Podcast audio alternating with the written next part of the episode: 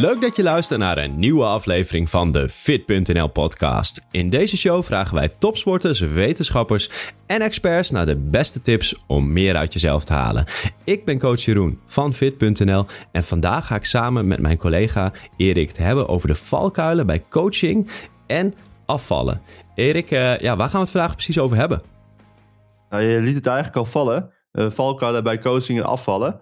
Uh, we hebben uh, alweer twee, drie maanden geleden hebben we een onderzoek gedaan. We waren heel nieuwsgierig naar uh, ja, waar lopen nou professionals tegenaan. Die bijvoorbeeld mensen helpen met afvallen. Nou, het bleek dat ze het lastig vonden om mensen te motiveren. En klanten vielen vaak terug.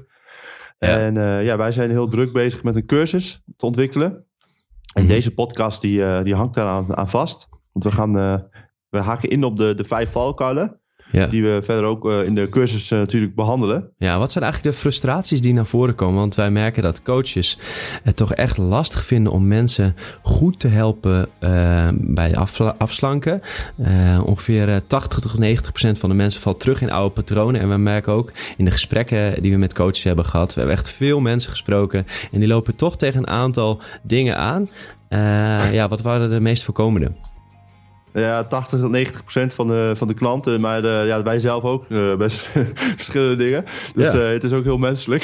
ja, gewoontes veranderen is super lastig. Ja, uh, niet dat, dat mensen die dan misschien niet zoveel moeite hebben met afvallen boven, boven anderen staan. Het is niet dat zij in één keer een heel ander soort mens zijn. Mm -hmm. Maar inderdaad, het is een groot probleem. En ja, waar wij, wat ook echt uh, naar boven kwam bij, bij heel veel mensen die ik ook heb gesproken, want we hebben ook nog mensen geïnterviewd, nou, is dat ze het heel lastig vinden om klanten te motiveren. Uh, ze merken gewoon van ja, de klant verliest op een gegeven moment uh, zijn of haar motivatie. En nou, dit, ze raken daar soms ook gefrustreerd door. En een ander punt was dat de klanten vaak weer terugvallen. Ze hebben er gewoon geen grip op van ja, hoe kan, hoe, hoe kan ik iemand daar nou mee helpen? Ja. Nou, ja. en dat is eigenlijk ook wel nou, de eerste punt uh, waar wij deze podcast mee willen starten. Mm -hmm. uh, want het feit dat je iemand wil motiveren en veranderen, uh, alleen al vanuit dat frame gaan coachen, dan zit je er eigenlijk met een agenda. en dan, ja, dat kan al zorgen dat, je, dat het juist niet gaat lukken. Dat de klant bijvoorbeeld voor, voor weerstand voelt, omdat jij hem of haar een kant op wilt duwen. Uh, dus dat is eigenlijk al uh, de eerste valkuil uh, waar we, waar we, die we willen bespreken. Ja.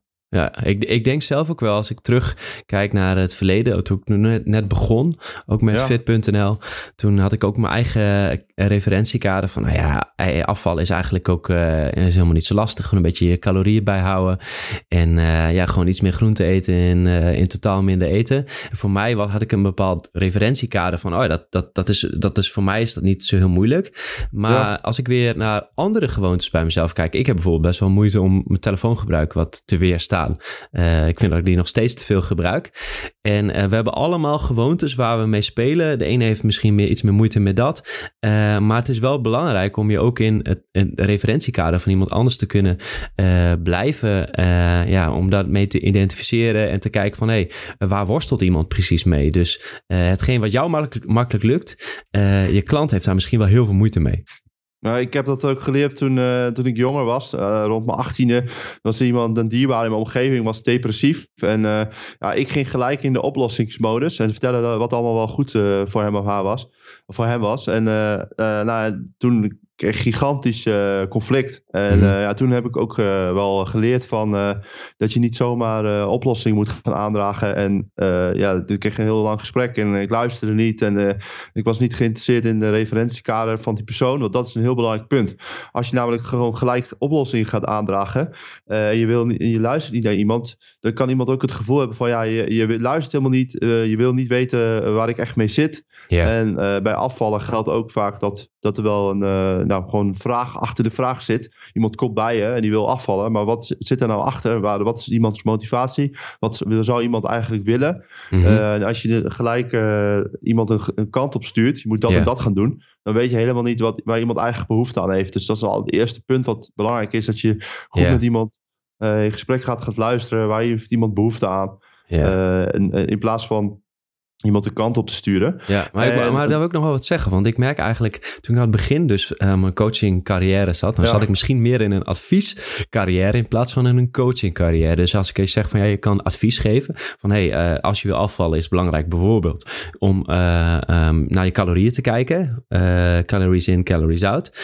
maar dat is dus mm -hmm. het stukje advies. Maar het stukje coaching, ja. dus daar kun je een mooi onderscheid maken, is dat je bij coaching dus echt met, met iemand in gesprek gaat om te kijken hoe zijn of haar situatie eruit ziet. En dan vanuit daar um, kijk naar oplossingen die bij die persoon passen. En uh, dus dat, dat, ik, ik zie daar zo wel een tweesplitsing tussen het woord coaching en advies. Uh, ja, maar heel uh, zeker. Nee, advies zit er ook wel bij. Van, ook bijvoorbeeld met voeding. Dat vinden mensen ook heel fijn. Want als je alleen maar coacht, kan je ook als. Ja, zeg, vertel maar gewoon ook wel eens wat goed is. En uh, bijvoorbeeld met voeding. En dus dat, uh, maar dat is ook een beetje afstemmen op de klant. Vragen wat de klant nodig heeft. Mm -hmm. En de klant zegt soms ook, ja, ik wil ook gewoon heel graag weten. Wat zijn nou gezonde maaltijden? Uh, en ik probeer altijd wel te stimuleren dat iemand daar ook zelf mee aan de slag gaat. Maar -hmm. sommige mensen vinden het ook gewoon fijn om dat van jou te horen. Zo heb ik vroeger ook tips gekregen van iemand hoe je bijvoorbeeld een gezonde tomatensaus kan maken. Dat vind ik ja, heel fijn. Precies. Nou, maar dus, het is niet zwart-wit. Ja. Alleen uh, stel uh, je merkt dat iemand een, een moeite heeft, bijvoorbeeld, nou ja, het is een drukke dag geweest en iemand gaat merkt dat hij terugvalt, begint maaltijden over te slaan, dan kan je gelijk beginnen van nou, mijn klant Pietje hielp dit. Uh, dus doe dit maar. Of je gaat vragen van, hey, uh, laten we eens even gaan onderzoeken, hoe ziet bij jou de dag eruit? Wat gaat er dan door je heen? Uh, hoe, wat voor keuzes maak je? dus, en dan kun je op basis van die informatie, kan je aan de, zo ook weer bij de klant vragen van, ja, wat, hoe zou je dit kunnen oplossen? Mm-hmm. En als die klant zelf niet weet, of, dan zou je zelf dus, nou, wat ik vaak adviseer bij klanten die ook zoiets hebben meegemaakt, is dit en dit. Zou dat iets voor jou kunnen zijn? Dus dan zit je echt eerst onderzoeken wat gaat er door de klant heen? Hoe ontstaat zo'n situatie? Mm-hmm. En dan pas uh, ga je, als de klant zelf niet iets weet, dan zeg je nou ja, dit zou kunnen werken. Zullen we dat onderzoeken of dat bij jou past? Ja. Dat is een hele andere instelling. Je bent meer een gids, een onderzoeker, in plaats van iemand die zomaar een advies geeft. En ja. dat advies kan zeker werken, maar dat hangt dus af van de context. Ja, ja en ik denk dus, ook door te luisteren dat je met iemand ja. in gesprek gaat, maar ook het gevoel geeft uh, uh, van hey, we, zijn, we doen dit samen. Dat er ook ja. een, een, een vorm van begrip uh, komt voor de situatie. En dat zie je ook in, in zijn, hebben we nu even over een stukje uh, psychologie en, depressie. Uh, daar ook in verdiept. En als ik dat dan lees, dan is de band eigenlijk die je als coach met de klant uh, echt super belangrijk. Ja. Als psycholoog met degene die bepaalde klachten heeft, dat die relatie, vertrouwensrelatie, begrip, empathie, dat het super belangrijk is ook voor het traject en de succesratio om iemand echt goed te helpen. Zeker, ja. Ja, dat zeker. Dus het gevoel dat de klant uh, het gevoel heeft dat je echt uh, naar hem of haar luistert en, en uh, degene wil, wil onderzoeken wat er door, door hem haar heen gaat, dat is echt heel belangrijk. En nog aansluitend hier hè, over dat concept motivatie. Mm-hmm. Bijvoorbeeld als iemand ehm, niet meer bijvoorbeeld bij wijze van spreken voeding of zo bijhoudt of een, of een ander iets, dan, dan is het heel belangrijk om te gaan kijken van oké, niet die gedachte van hoe kan ik ervoor zorgen dat diegene weer zijn voeding bij gaat houden. Dus die gedachte kan je als coach hebben. Mm-hmm. Dus je wil iemand dan die kant op sturen. Of je kan ook zeggen van hey, uh, uh, hoe, je hebt bijvoorbeeld een week je voeding bijgehouden, hoe is het te gaan? Iemand vraagt, nou het ging niet goed, het lukte me niet. Dan kun je ook vragen van, hé, hey, hoe kunnen we ervoor zorgen dat het je wel lukt? Of wat zou beter bij jou passen? Wat, wat, wat voor omstandigheden of wat waren de oorzaken yeah. waardoor het niet lukte? En dan krijg je veel meer informatie waar je weer op door kunt uh, maar het gaat meer om van, oké, okay, wat heeft de klant nodig? En wat zijn bijvoorbeeld belemmerende gedachten of yeah. obstakels in de omgeving? En dat geeft ook weer uh, nieuwe inzichten. Ja. Uh, om waar je aan kunt werken. Bijvoorbeeld zijn er bepaalde vaardigheden die een klant nog beter kan ontwikkelen. Mm-hmm. Bijvoorbeeld op feestjes nee kunnen zeggen. Assertiviteit, uh, time management. Er zijn heel veel uh, vaardigheden die een rol spelen bij gedragsverandering. En nou ja, afval is een vorm van gedragsverandering. Ja. die, waar je dan mee kunt werken. Dus echt die onderzoek doen is heel belangrijk. Ja. ja. dus je moet eigenlijk als het ware, wat jij zegt, van je moet iemand niet te veel een richting in duwen, uh, maar samen, samen ergens naartoe gaan en samen een reis aangaan. Ja, um, ja we hadden als tweede punt, uh, je luistert uh, onvoldoende. En uh, wat we ook vaak zien, en wat ik ook bij mezelf nog steeds wel terugzie. Kijk, deze valkuilen die we bespreken, is dat we zelf dat ook wel tegenkomen. Dat is natuurlijk niet altijd fout zwart of wit. Mm-hmm. Maar het is dus belangrijk om bij coaching niet alleen maar kennis over te dragen. Dat je zegt van, nou, dat je de hele schijf van vijf gaat oplepelen met alles wat belangrijk is. Um, maar dat je ook luistert naar de situatie. En wat ik dus een belangrijk belangrijk punt vind is, als we het over voedingskennis hebben, dat wat ik terugzie bij veel coaches is dat ze heel vaak hebben over uh, welke uh, producten gezond zijn, hoe een gezond voedingspatroon eruit ziet. Dat ze heel veel kennis proberen mm -hmm. over te dragen. En wat wij zien vanuit uh, sociaal-psychologisch onderzoek, is dat kennis uh, vaak onvoldoende is om tot, een bepaald, uh, om tot een bepaalde gedragsverandering te komen. Het gaat er ook om uh, dat je je omgeving verandert, dat je ingaat op gedragsverandering, hoe ga je om met een terugval. vind jij ook dat er te veel aandacht is voor voedingskennis in plaats van kennis over gedrag en gedragsverandering? Uh, ja, dat is een heel goed punt. Dus we hebben inderdaad onderzoek gedaan we met mensen voor, voorlichting gingen geven over uh, wat gezonde voeding is en hoe je dat je bijvoorbeeld twee appels, uh, nou ja, dat, niet twee appels, maar twee stukjes fruit per dag moet eten. Mm -hmm. En ja, dat werkt vaak niet als je mensen dat gedrag wil laten veranderen. Want ehm, je ziet toch vaak dat uh, de kennis, de, het idee van oh, je twee stukjes fruit eten, dat dat weer naar de achtergrond treedt in je, in je geheugen. En dat bepaalde routines het weer overnemen. Dus ja, het is echt wel belangrijk om die kennis uh, te implementeren in het dagelijks leven. Mm-hmm. En ja, daar zijn allerlei manieren voor hoe je dat kunt doen. Uh, wat wij ook uitgebreid behandelen in de cursus.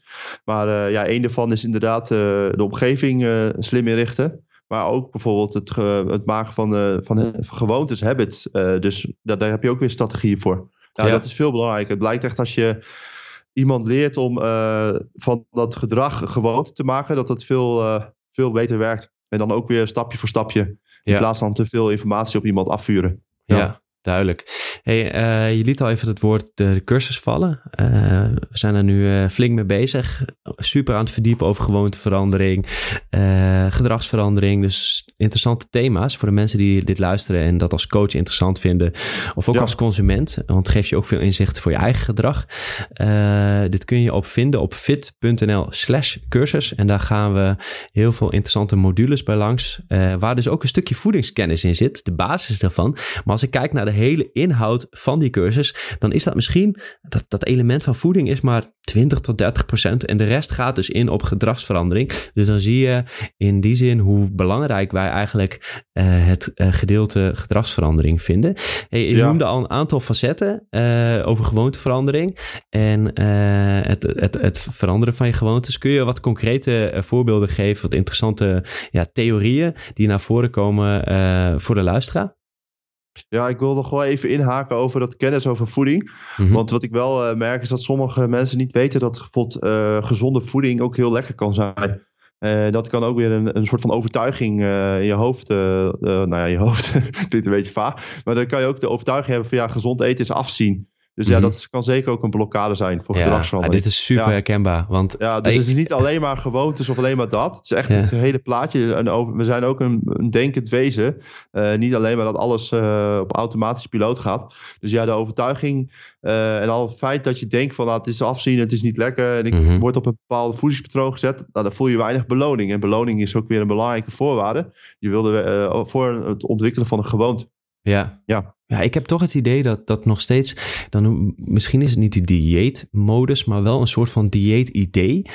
Uh, dat er bij mensen leeft, uh, wat ik ook vaak bij klanten, is dat ze super gezond eten. En, en, en iedereen blijft nog steeds raar opkijken als ik ook zeg dat ik een pizza eet of patat of uh, naar een feestje ja. ga of een biertje drink soms het idee dat wij als coaches ook ja, een soort van monnik zijn die alleen maar water en brood eten, bewijs van en broccoli.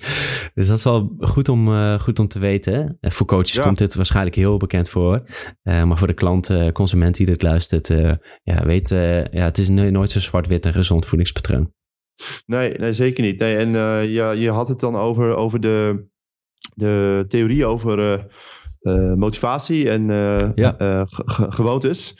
Ja, die gaan wij ook uitgebreid bij langs in de module. En nou ja, wat gewoon heel belangrijk is, wat ook uit onderzoek blijkt als je mensen wil helpen met een langdurige gedragsverandering, is dat er gewoon een aantal, aantal elementen zijn die die jouw methode waar die eh, aan moet voldoen. En uh, nou ja, motivatie is daar één aspect van, maar ook zelfregulatie. Dat je dus de klant leert dat zijn uh, huidige gedrag in overeenstemming is met het gewenste gedrag. Want daar gaat het ook vaak uh, nog wel dat dat niet in één lijn ligt. Een soort van thermostaat. Zoals zou bij je daar een voorbeeldje van kunnen geven? Van hoe je dat concreet ziet? Nou, bijvoorbeeld als je op een feestje bent, dat je door hebt dat je bijvoorbeeld aan je doel houdt, doel houdt om het bijvoorbeeld bij twee, uh, twee wijntjes te houden. Uh, en daar heb je ook allerlei methodes voor hoe je daar iemand mee kan helpen. Een andere aspect is bijvoorbeeld uh, dat je door hebt dat je wel s ochtends bijvoorbeeld het rondje gaat wandelen tijdens de lunch. En mhm. dat is wel zelfregulatie, speelt daar wel een belangrijke rol bij. Ja. Oké, nou dat is een interessant thema. Wat, wat is nog meer een belangrijk element in gewoonteverandering? Uh, wij, wij hadden dus al het andere uh, element motivatie aan. Dat is eigenlijk een heel uh, uitgebreid, complex thema. En we zien ook heel vaak dat, dat mensen op een bepaalde manier aan bijvoorbeeld een, een als ze het gevoel hebben dat ze een misstap maken, mhm. dat ze daar een bepaalde betekenis aan geven. En wat wij ook bij coaching zien is dat, dat mensen bijvoorbeeld dat heel vaak negatief interpreteren, dat dat ook een, ten koste gaat van hun zelfvertrouwen. En als coach kan je iemand die patronen laten zien aan, aan een klant door middel van goede coachingsgesprekken. Dat je ziet hoe iemand bijvoorbeeld uh, betekenis geeft aan bijvoorbeeld dat ze iets te veel eten. Of uh, dat mm -hmm. ze bij sporten zijn sommige mensen bijvoorbeeld te streng voor zichzelf. Als ze moe zijn, dan eisen ze te veel van zichzelf. Ja. En nou, dit klinkt heel open deur. Maar toch heel belangrijk dat dat ook één element zijn waar iemand niet bewust van is. Want dat is het vaak, hè? Mensen mhm. zijn niet bewust van dat ze bijvoorbeeld te streng voor zichzelf zijn.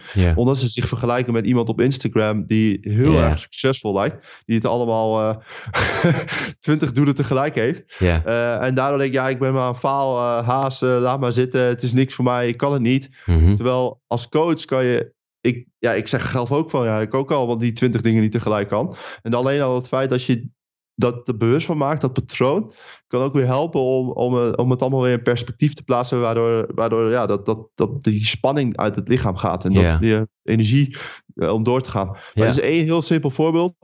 Uh, dus het, het hangt samen met de attributietheorie. Uh, en, en, en, daar hebben we allemaal fouten. Maar om dat nou helemaal te gaan behandelen uitgebreid, dat een podcast over volpraten. Maar dat soort dingen komen er allemaal in voorbij. Dus verschillende invalshoeken van verschillende motivatietheorieën.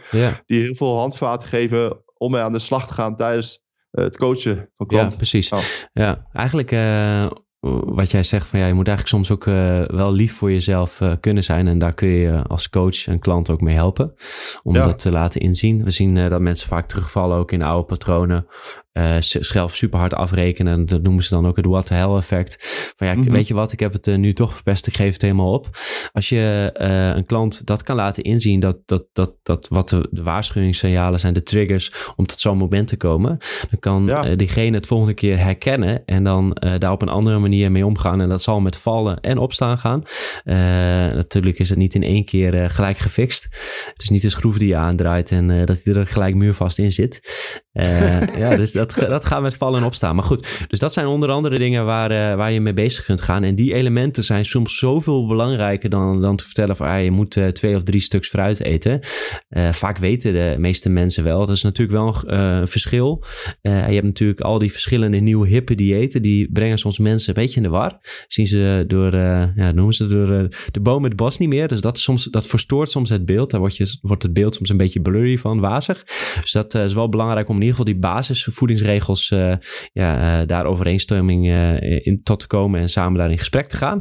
Dus dat is wel een belangrijk element. En we zien toch ook wel dat mensen met een lagere sociaal-economische status uh, als je kijkt daarna de, daar, naar de voedingskennis, dat die soms wel wat, wat, wat, wat minder is. Dus daar is het kenniselement ook wel belangrijk om toch wel die basisdingen als uh, uh, ja, 250 gram groente, 2 tot 3 stuks fruit, dat wel over te brengen.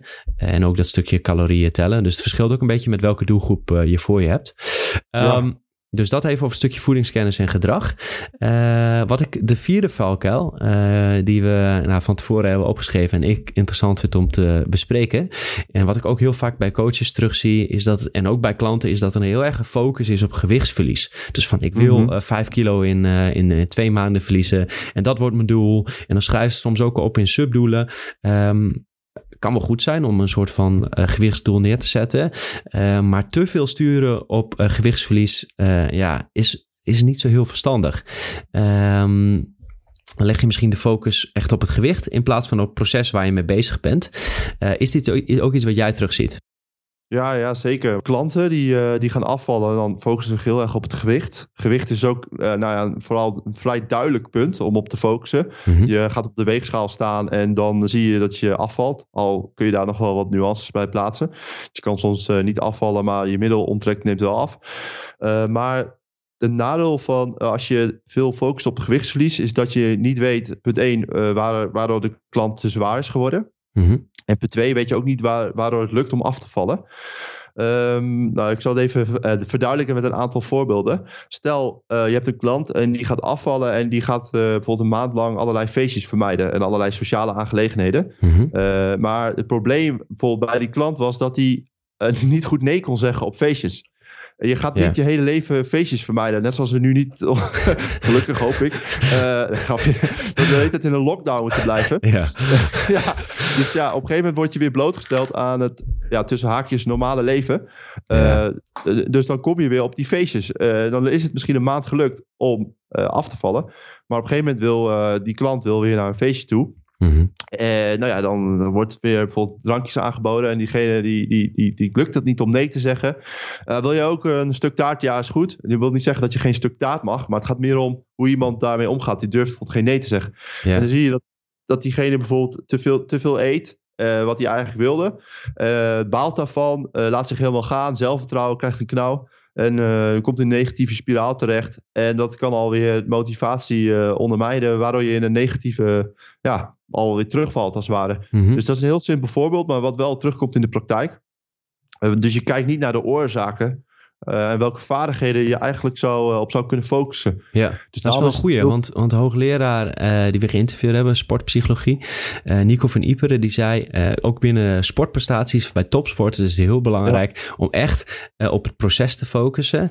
En wat blijkt ook als topsporters zich richten op bijvoorbeeld hun looppas en niet zozeer om de omgeving om hen heen, niet de, de, de sporten die ernaast loopt, maar echt alleen maar op hun eigen proces dat het echt veel beter gaat. Dus uh, de zin die hij meegaf was control the controllables.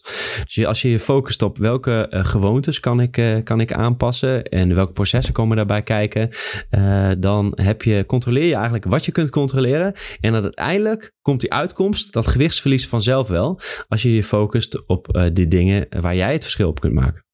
Ja, ja, maar het zijn ook, wat jij aangeeft, dus, uh, klopt inderdaad. Maar het zijn ook dat uh, bepaalde situaties, bepaalde uh, gedachtes kunnen, gedachtenpatronen kunnen triggeren. Mm -hmm. uh, bijvoorbeeld iemand die misschien wat die zichzelf te dik vindt. En die ziet bijvoorbeeld op een feestje iemand die, ja, die slank is en heel veel aan sport doet.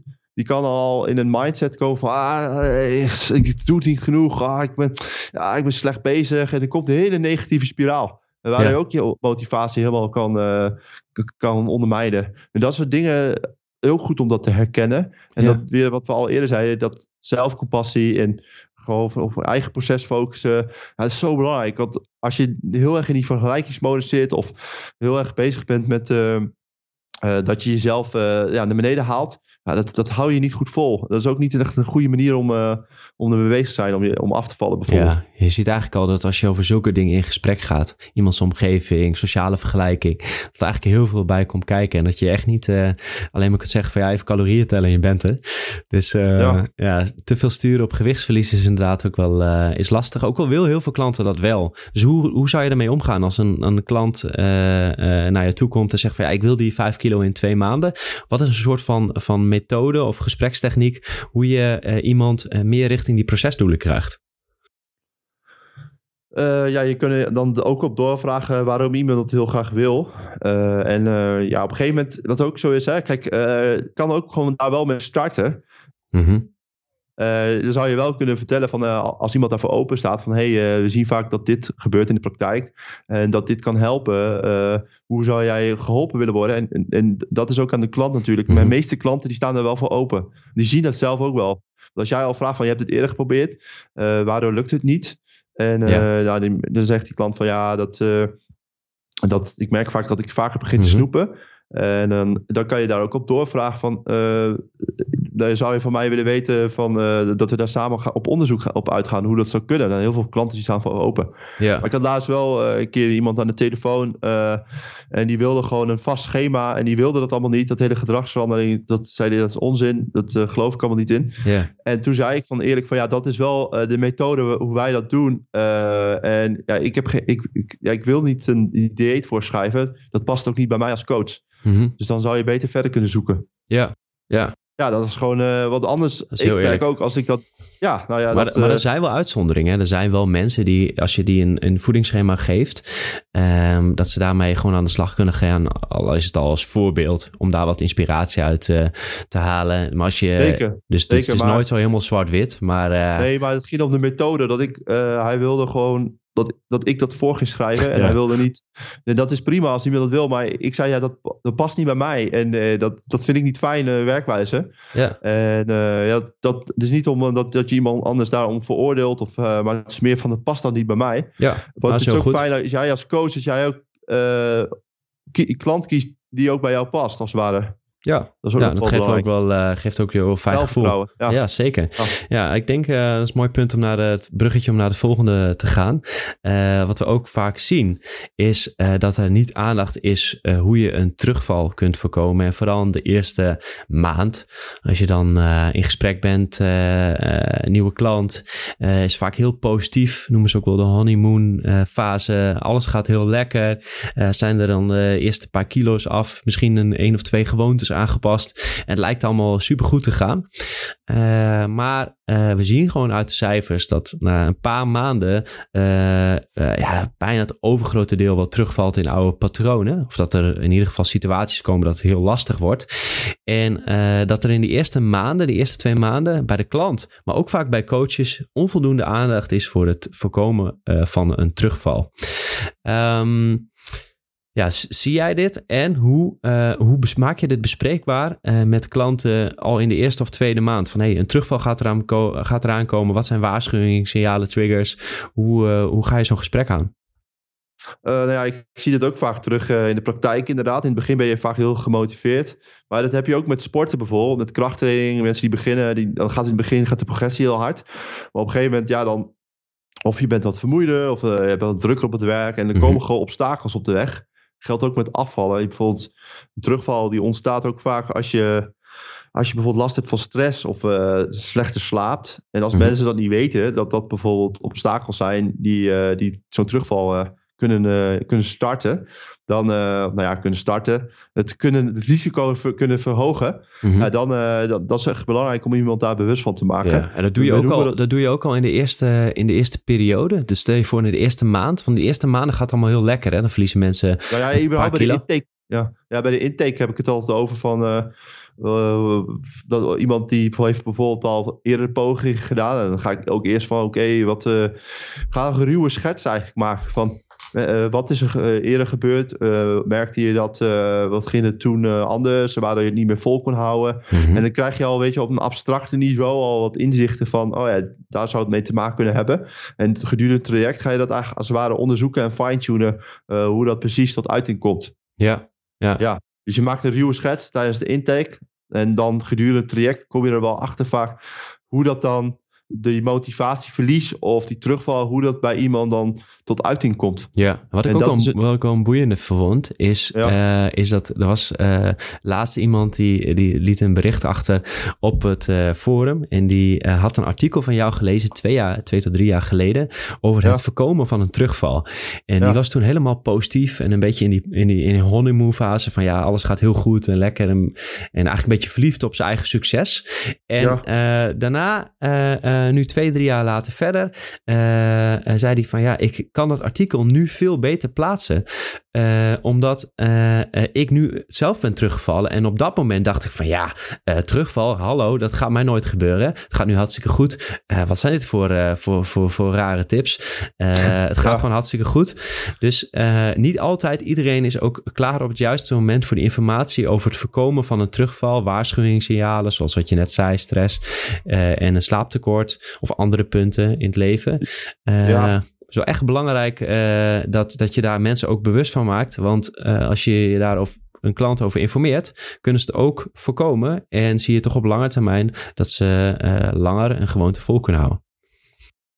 Ja, het is voorkomen. Eh, je zou misschien wel gedeeltelijk terugvallen.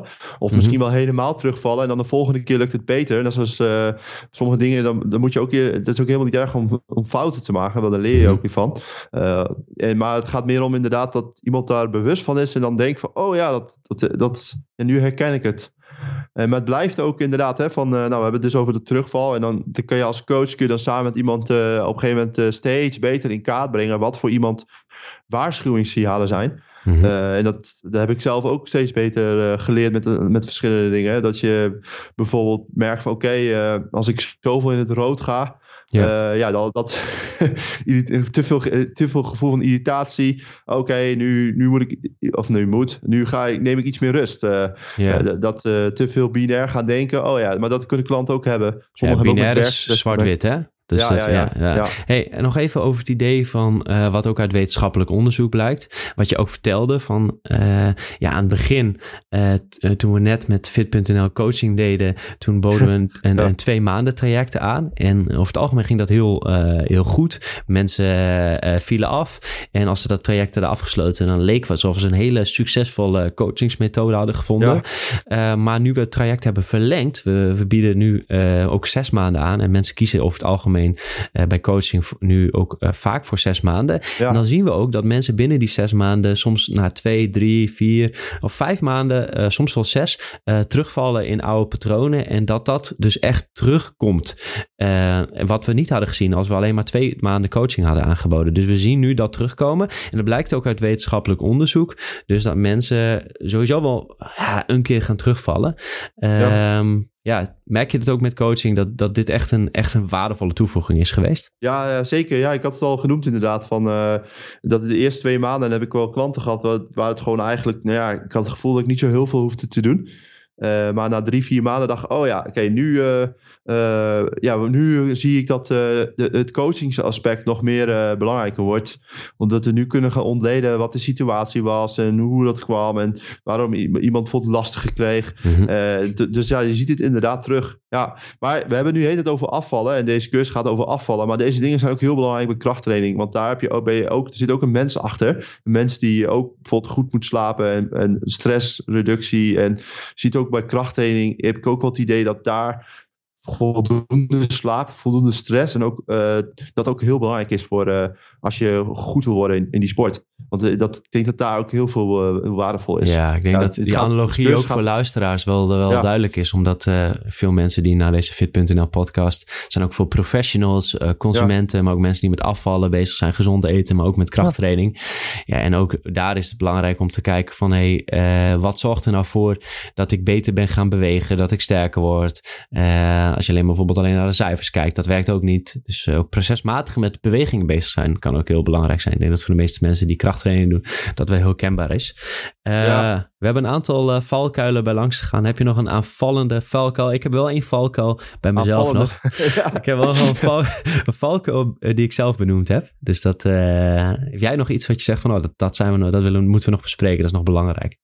Um Even, uh, nou, ze waren, dit waren ze eigenlijk wel. Ja, ja. ja er zijn er nog wel meer, maar uh, ja, die staan natuurlijk ook in de cursus. Ja, ja precies. Ja, uh, ik had nog eentje. Ik zei dat ik, ik, ik hoorde mezelf net zeggen. ja, het is belangrijk dat je een, een, een, voedingspatroon kunt volhouden. En dat klinkt heel erg als een last of zo. Dat je iets moet volhouden. eigenlijk toen dat ik dat zei, dacht ik van, hé, hey, dit wil ik nog even benoemen. ja, hoe kijk jij daarnaar en hoe zou je dat meer op een relaxte manier, dat het meer je leefstijl ja, wordt. Ja, ja, oh ja, dat, ja. Um, dat is wel een heel ja, goed punt wat je nu zegt. Uh, nu ook met corona. Uh, met, uh, wordt COVID wordt dan gekoppeld aan. ja, het zijn vooral mensen met overgewicht die op de IC's liggen. Mm -hmm. ja, dat, ja, ik weet niet. Ik, ik vond het wel best wel stigmatiserend. Ja, maar ik heb het idee dat het ook komt. Nu... Ik heb het idee dat het ook komt dat mensen dat zeggen. Doordat uh, uh, ze niet weten hoe lastig het is voor mensen uh, is om af te vallen over hun leefstijl te veranderen. En dat vaak een beetje met de vinger geweest wordt. Van ja, zijn er mensen die ja, overgewicht hebben. en ja, dat is hun eigen schuld, dikke bult. En daar moeten ze wat aan gaan doen. Ja. Maar ja, zoals we ook al in andere podcasts hebben gehad. De omgeving is zo erg belangrijk. als, de, als de omgeving niet zo obesogeen was, geen obesogene omgeving. Dan waren er veel minder mensen met overgewicht. Dus ja, ik, het toeschrijven aan wilskracht, wat we echt, dat is zo'n ja. zo'n grote fout. Ja, het, het is meer het, het, dat ook, ja. Maar ook het punt van dat uh, er wordt een beetje met het vingertje gewezen. Vroeger ja. uh, was de samenleving heel erg van, ja, je moet religieus zijn. Uh, als je niet gelovig was, dan, dan lag, lag, je er buiten. En nu is de religie gezondheid. Terwijl ik soms wel eens de kriebels krijg daarvan. Terwijl ik denk van, ja, ik zou eens gewoon flinke begonnen gaan worden om er een beetje tegenaan te gaan trappen. Van, uh, omdat het wel heel erg soms vanuit dat oogpunt kan, kan worden van... Je moet, je moet gezond eten, je moet bewegen. Mhm. En ik probeer altijd mensen ook bij coaching uh, duidelijk te maken dat ik niemand dwing een kant op. We gaan gewoon kijken bij wat bij je past. Mhm. En doe het meer, uh, probeer het meer vanuit jezelf te doen. Wat is, dat je het ook denkt van ja, heel veel mensen gek voelen ook beter door. In Ja. plaats van ja, het moet van, omdat er zo'n een of ander al groot ziend oog. Ja, de ja, eh, die zegt van ja, het moet zo. En dat is heel lastig, want overal om je heen zitten we elkaar een beetje ja, te, te duimpjes te geven op van ja, ik heb weer gesport, ik heb weer een Ja, gezond recept. En Ja. dat, dat, dat is nog wel een valkuil van dat ik niet met deze podcast eh, probeer eh, dat ik een soort van eh, predikant ben die, ja, dat is dan misschien wel dat ik wel, wel misschien mensen het idee hebben dat, dat wij dan zo zijn, maar dat is dan niet mijn insteek. Mhm. Ja. Ja. Dus eigenlijk als we dan terug... Ja, ik vind het een hele mooie aanvulling. Maar als we dan terugkomen op het eh, volhouden. Dus eigenlijk kies iets wat bij je past. En wat je ook leuk vindt. Ja, ja, Ja. ja, ja. Ik vind het toch zo mooi aan de, de Blue Zones. Mensen die gezellig eh, met, elkaar, met kaarten en wel veel genoeg wandelen. Ja. Maar ik heb niet het idee dat ze dat nou doen omdat het moet of zo, dat wandelen. Maar ja, Ja. die- dat zit helemaal in die cultuur of, eh, of in de zin van in hun gewoontes. ja. Ja, en, Ja. Ook, en ook de sociale omgeving. Ja, maar ook vervangende gedrag als we nu kijken naar lockdown. Is eh, eh, de mensen, we hebben nu net onderzoek gedaan. Eh, heel veel mensen hebben het ingevuld. Voor degene die luistert en ingevuld heeft. Super bedankt voor het invullen. Eh, we zien ook gewoon dat mensen veel eh, minder sociale contacten hebben nu. En ook eh, dat kan alweer een compensatiemechanisme triggeren. Van ik heb minder sociale contacten. Dus ik ga dat vervangen met eten. Dus in plaats van omdat het me dan een voel- fijn gevoel geeft. Want sociale contacten zijn voor heel veel mensen heel belangrijk. Eten kan dat een beetje opvullen. Dus je ziet, kan wel zien dat, dat er heel veel moeilijke relaties zijn. Dat coaching echt heel lastig is om precies de punten aan te stippen. Eh, vaak is er niet eh, één oplossing. ja dat stip je wel een heel belangrijk punt aan. Eh, nu ook met COVID zijn de cijfers van mensen die eenzaam zijn, die, die ligt een stuk hoger. En er is ook een relatie tussen eenzaamheid en met name als de eenzaamheid langer aanhoudt en chronische stress. Je ziet dat, dat mensen dan meer ja, stresshormonen in hun lichaam hebben. Dat, dat kan op lange termijn. Als dat lang aanhoudt, kan het ja, echt voor fysieke en mentale problemen zorgen. Eh, nou, als jij niet eh, in kaart hebt gebracht dat iemand daar bijvoorbeeld ook last van kan, eh, kan hebben, Mhm. dan is dat punt misschien nog wel veel belangrijker om ook aan te werken. Om Ja. een stukje stress te pakken, een stukje Jeetje, eenzaamheid. Dan hebben we nog dan hebben we de slaap, we hebben stress, we hebben voedingskennis, we hebben gedragskennis. We hebben dus het element eh, eh, herkennen van de omgeving. En eh, Ja. er zijn zoveel facetten die je bij langs kunt gaan. Hey, Ja. En, en jij bent je hier dus ook verder aan het verdiepen, dus een stukje eenzaamheid. En hoe, hoe loopt die de relatie dan? Want wij zijn dan een soort van wel, nou ja, groepsdieren. We willen Mhm. graag in de omgeving functioneren. Er zijn ook mensen die heel erg eh, als individu in de maatschappij staan. Eh, hoe kan, zeg maar, eenzaamheid, heb je daar een idee van hoe dat gevoel van eenzaamheid tot negatieve gezondheidseffecten kan leiden? Ja, daar was ik me dus wel eh, nu net aan het verdiepen. Een paar weken geleden. Dat ik echt dat die. ik wist al wel al eerder dat dat een relatie is, maar hoe de mechanisme. Ehm, ja, het, ik denk dat het ook vroeger, als je dan niet in een groep was, kon je niet goed overle- eh, overleven. Eh, dus als jij eh, een solitair bestaan hebt. dan is het misschien dat gevoel van eenzaamheid. Het, het geeft een soort van signaal van: hey, zoek weer mensen op om te, kunnen overleven. Dat is heel simpel gezegd het mechanisme. Alleen we hebben ons nu wel doorontwikkeld. En in de zin van dat. Ehm, ons zijn uh, ja, wordt op veel vlakken gedefinieerd. In de zin van, je kunt je bijvoorbeeld ook eenzaam voelen als jij het gevoel hebt dat je raar bent. Mhm. Dus als je buiten de maatschappij valt. Stel voor je raakt ontslagen. Uh, je voelt je eenzaam in de zin van uh, dat jij uh, bijvoorbeeld een, een probleem hebt. Ja. In ieder geval wat de maatschappij labelt als een probleem. Een psychiatrisch probleem bijvoorbeeld. Nou wordt, dat, dat klinkt alweer als, als het heel problematisch is. Maar daardoor kunnen mensen zich ook eenzaam voelen. Dat ze zich bijvoorbeeld buiten de groep gesloten voelen. Ja. Dus het is ook een stukje... niet alleen maar, oh, ik heb weinig contacten. Mhm. Maar het is ook een bepaalde betekenis die iemand geeft aan zijn situatie. In de zin van ik ben raar, ik ben uh, anders, ik ben... Dat kan ook een eenzaam gevoel geven. Maar ook een gebrek aan intieme relatie. Uh, bijvoorbeeld dat je mist, een partner mist, kan ook een eenzaam gevoel geven. Dus er zijn heel veel aspecten die dat uh, gevoel van eenzaamheid omvangen. Je hebt verschillende vormen van eenzaamheid. Ja. Um, en je zei in het voorgesprek al van ja, uh, uh, eenzaamheid misschien wel uh, en de stress als gevolg daarvan, want daar zit dus zo'n link, is misschien wel net zo gevaarlijk als roken. Ja, dat klinkt wel heel erg stellig. dat is inderdaad een artikel wat naar voren kwam. ja, ja, en, en wat ook belangrijk is om te weten van uh, als jij bijvoorbeeld het label voelt van ik ben uh, ik heb uh, obesitas en ik ben maar een slapjanus, want dat wordt soms gestigmatiseerd, dan kan je ook eenzaam voelen. Dus dat, is, ja, het hangt heel veel met elkaar samen. Ik, ik was gisteren een podcast aan het luisteren van iemand die zei van ja, waarom zijn we solidair met, met mensen die te dik zijn en op de IC's belanden? Dan denk ik van wow, ja. nou, dan zal ik me echt dood aan het irriteren. Ja. Gast heeft en die was ook nog een uh, directeur van een discussiepanel. Ja, uh, ja klopt.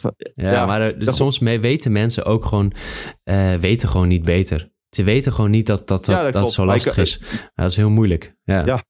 Ja, het geeft dus als, het aspect van zoomen dus ook niet te alleen maar in op de leefstijl, maar iemand is nog breder dan, dan alleen het, het, het aspect mens zijn is nog breder dan dat. Ja. Nou, ik denk dat dat ook een belangrijke valkuil is. Dus uh, nog een element om rekening mee te houden als coach. Nou, ik denk dat het heel mooi is om met dit uh, laatste punt af te sluiten. Voor eenzaamheid, stress en uh, relatie daarvan op effect op de gezondheid. Um, als je dit onderwerp interessant vindt en hier meer over wil, wil weten, bekijk dan even de cursus van ons. Die kun je op fit.nl slash cursus vinden. Daarin gaan we uh, in op het onderwerp afvallen. Hoe kom je van kennis tot gedrag? En uh, kun je als coach iemand helpen op de lange termijn, zodat uh, ja, dat je meer grip hebt op het afslanktraject. Um, dus dat, die gaat 1 mei, ma 1 mei live. Dus in de tussentijd vul een formulier in, dan sturen we meer informatie over dit onderwerp. En voor nu wil je heel erg bedanken voor het luisteren naar deze aflevering. En we zijn heel benieuwd wat je hiervan vindt. Mocht je dit interessant vinden en onze hand handje willen helpen, eh, deel dan de podcast via social media. Zo kunnen wij nog meer mensen bereiken met deze informatie. En deze tips, daar help je ons enorm mee. Dus uh, ja, bedankt daarvoor. Ja, en natuurlijk bedankt voor het luisteren. En tot bij de volgende aflevering. En Erik, bedankt voor je waardevolle inzichten.